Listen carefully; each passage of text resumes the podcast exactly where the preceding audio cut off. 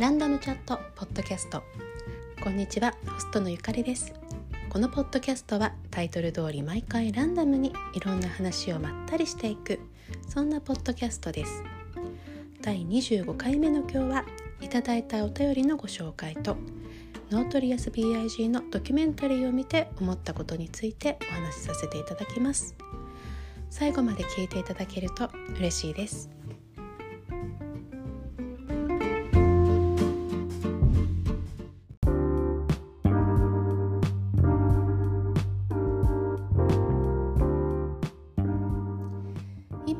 録しているのは3月12日なんですけれども、えー、アメリカはですね今週末からサマータイムになります早いですね最近確かにちょっと日が長くなってきたなとは思ってたんですけれどももうサマータイムというところで、えー、今アメリカ東海岸と日本では14時間の時差がありますがサマータイムになるとここが13時間になります。なので、えー、このポッドキャストを聞いてくださっている方は NBA を見ている方が多いかと思いますが1時間早くなりますのでお気をつけよう今日はですね、えー、久しぶりにお便りをいただいておりますのでそちらを読ませていただきます。こんにちはゆかりさん。お席はいかがでしょうか？長引くと辛いですね。どうか早く治りますように。またいつも楽しくランダムチャット拝聴しています。PCR 検査の件お疲れ様でございます。陰性でよかったです。PCR 検査について日本ではまだまだ発展途上ですね。都市部では格安 PCR をビジネスになさっていたりネットネット通販でも購入ができるようになりましたが判定の信憑性が定かではないようです。既存のインフルエンザみたいに近くのクリニックで手軽にできるようになれば良いですね。ワクチンについても個人的な予測ですが日本にいる一般の方が接種できるようになるのは2022年になりそうですね。私もその時にどうしようか考えますが悲しいかな。インフルエンザ予防接種もアレルギー体質ゆえに毎回できないため見送るかもしれません。どうかご家族とゆかりさんの毎日が平穏でお元気でありますように祈ります。つまらない質問なのですがニューヨーカーはランニングスニーカーを1週間程度履くと潔く捨て新しいものを買うと聞いたことがありますが本当でしょうか？すごくかっこいい贅沢ですが普段履きスニーカーを底が擦り切れちゃうまでとことん履き潰す私にとっては衝撃でした。どうぞ教えてくださいませ。よろしくお願いいたします。愛を込めて佐々木ゆき。ということでゆきさんありがとうございます。席はですね まだまだ席を実はしている状態でなんか毎年ねこのぐらいのあの季節の変わり目席が止まらなくなるんですよね。なんか多分こうちょっと鼻炎気味なところもあってなんかそのせいでちょっと咳が出てるんじゃないのかなと思うんですけれどもこの時期ね花粉症が辛い方も多いと思うんですけれどもあの季節の変わり目って結構ねこう体調を崩しやすいですよね。皆さんもぜひお気をつけください。PCR 検査は日本ではまだまだ一般的ではないんですね。本当にあのアメリカだと全然手軽に PCR 検査ができるんですけれどもその辺も全然違うということですね。あとはそうですね予防接種。私もまだあまり考えていないんですけれども、まあ、あのかなり必要なところには進んでいるようですアメリカも。でもどうでしょうねあのすごい希望的観測なんですけれどもこうリスクが高い方の接種から始まると思うんですけれどもそういう方がこう接種どんどんしていくことによってなんか数が減っていっていつの間にかすごく少なくなるみたいな感じにならないのかなと思ったりしているんですけれどもニューヨークもですねあまあ暖か暖かくなってきたこともあると思うんですけれども一時期すごく冬の間増えていたんですけれどもまた減ってきましていろいろねこう映画館があのリミットはありますけれどもオープンするとかなんか少しずつちょっと緩和されたりしています。日本はまたあの新型がちょっと増えたりとかしていてなんかいろいろまた飛行機が発着がどうとかなんかいろんなことがあるみたいですね。あの私はですね、まあ、日本にちょっと帰ることはもう諦めてはいるんですけれどもしばらくの間。日本からのあの EMS あの郵便ですね。がずっともう止まってる状態なんですよ。今船便しか日本から受け付けられなくって。でたまにこううちの親にですねこう日本のものをいろいろあの物資を送ってもらってたんですけれどもそれがもう1年送ってもらえてない状況なのでちょっとそれが早く緩和されないかなというのを待っています。アメリカでもねある程度日本のもの手には入るんですけれどもやっぱり手に入らないものもあるし、えー、割高なんですよね、まあ、送料を考えると親に負担してもらってる送料を考えると、まあ、こっちで買っても同じような感じかなっていうのはあるんですけれどもどうしてもね日本での日本でのもともとの金額を知っているとちょっとこれは買えないなっていうものもあったりします。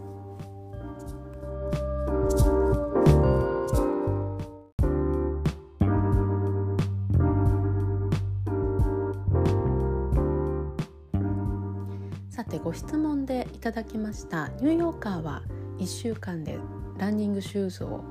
捨ててしまうのかという話なんですけれども残念ながらですね私の周りにそういったランニングをしてる人とか実際問題アメリカ人の友達っていうのが本当にいなくてですねわからないですすいません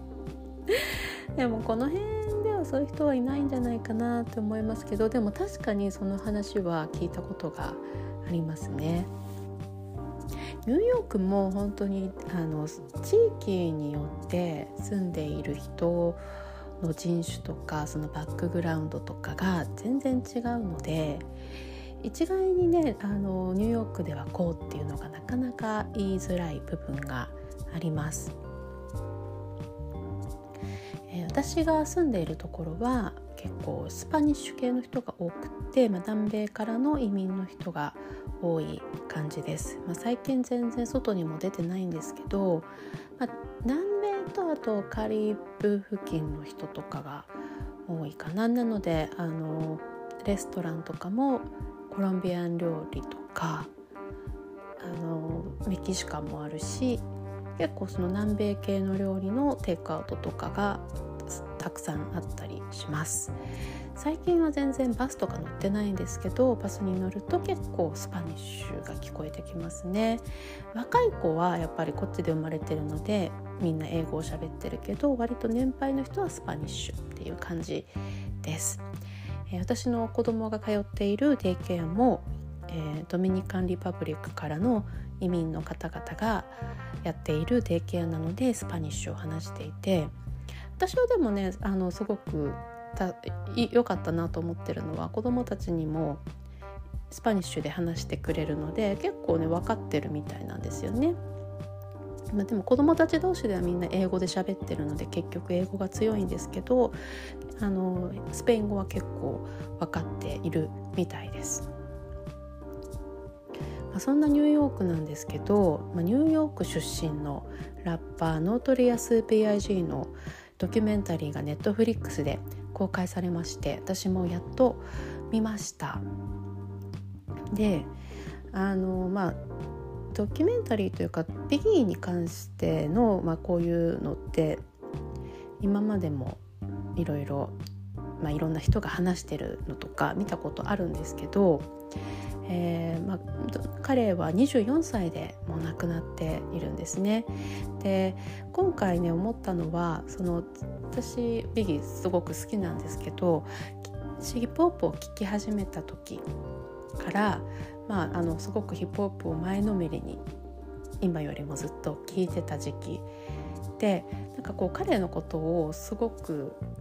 年上に感じてたというかもうとっくに24歳で亡くなってるのでとっくにあの彼の年を通り越しているんですけれどもそれでもやっぱりなんかレジェンドだしずっと年上な感じがしてね弾いていたんですよ。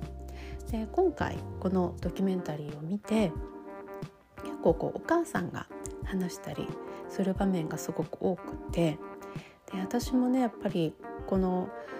あの十何年の間に母親にもなって男の子のお母さんになって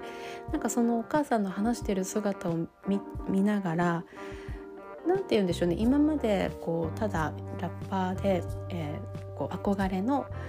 えー、 Notorious B.I.G. って思ってたんですけどその思いもありつつなんかそのお母さんの目線からのあの感じ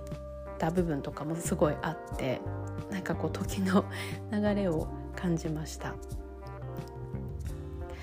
でその憧れのってさっき言ったんですけどヒップホップにやっぱりずっと日本にいる時憧れを描いてたんですねでヒップホップもそうだしブルックリンとかそのブラックカルチャーっていうところに対してであの今でももちろんそういう気持ちは持ち続けているんですけれどもまあこうやってニューヨークに住むようになって見えてきたこととか見えてきた現実があったりするわけですよね。でそのドキュメンタリーの中でも、まあ、彼があのクラックを売ってた話とかそのやっぱりブルックリンでお母さんはジャマイカからの移民なんですけどそうやって移民としてやってきてしかもお母さんシングルマザーで、え、低所得な地域に住んでいるっていう生活がどういうものなのかっていうのが、まあ、別に私は本当に経験したことはないですけどニューヨークに住んでいてなんかちょっと見える部分があるというか少し現実として捉えられる部分があってなんかただただかっこいいと思っていたところからただかっこいいだけじゃない現実っていうのがあるんですよねっていうのをなんかすごくねまた感じました。日本にいるとどうしてもすごく遠い世界なんですけれどもやっぱりあの割とリアルにそこを感じる部分があります。で最近ですね子どもの学校選びをしていてアメリカは、えー、キンダーガーデン5歳からが義務教育なんですけどニューヨークは、えー、4歳からプリケプリキンダーといって、えー、義務教育ではないんですけれどもあの公立の学校に併設されて4歳からあの、まあ、よ日本でいうとま幼稚園ですけれども、その公立の学校の中で授業を受けられるようになります。でそれの今申し込み時期でいろいろ学校を調べながら申し込みをしてるんですけどやっぱりあのアメリカの学校のシステムって結構日本と違うんですよね。で日本もいろいろ地域によって差があったり学力の差とかあると思うんですけどアメリカはそこが特に差が出やすいシステムに今なってしまっています。で学区外のあの学校に申し込むこととかもできるんですけどどうしてもやっぱり優先順位が下がってしまうので住んでいる地域の学校に入りやすいような形になってます。まあ、あの応募できるだけね日本とちょっと違うかなと思いますけどね日本はもうここに住んだらこの公立の学校っていうのが決まってると思うので。であの違いはあとは日本だとそういろいろ学力の差とかはあるにしろ一応カリキュラムっていうのが決まってるじゃないですか。でこういう教科書を使ってでこの時期までにこれを教えるっていうのが一応日本って多分全国で決まってるんですよね。アメリカはあんまり厳密に決まっていなくって選ぶ教科書とかも先生によって先生があの教科書も選んでどういうふうに教えるかっていうのも決めていくので先生と学校の方針ですごく変わってくるっていうのと公立の学校でもあの寄付を集めたりするのでどうしてもお金がたくさんある地域の学校の方がいろんなことができるようなシステムになってしまって。なのでちょっとさっきのビギーの話に戻るんですけどそういう低所得のあの地域にいると学校っていうのがどうしてもあのできることが限られてしまったりあと学校自体の何て言うんでしょうね治安とかもあまり良くなかったりするのでやっぱりそういうところで生まれ育つとなかなかこうそこから抜け出すことが難しいような仕組みになってしまっているのがアメリカの現実です。とかそういうことを考えながらなんかそのドキュメンタリーを見ていました。なのでねなんかあのこっちに来るまではその子どものこととかも特に考えてなかったし格差社会っていうことはかんあの知っていましたけれども住んでみてああなるほどって思うことがあります。であのうちはちょっととりあえず今はこの地域に住んでるんですけれどもいずれあの来年には引っ越したいなとか思っていて引っ越せるね手段があればいいですけれどもそうじゃない人もやっぱり現実たくさんいるわけで。なのでねなんかもうちょっとその学校のシステムっていうのが平等になったらいいのになっていうのを子供を育てながら思います。なんかちょっとその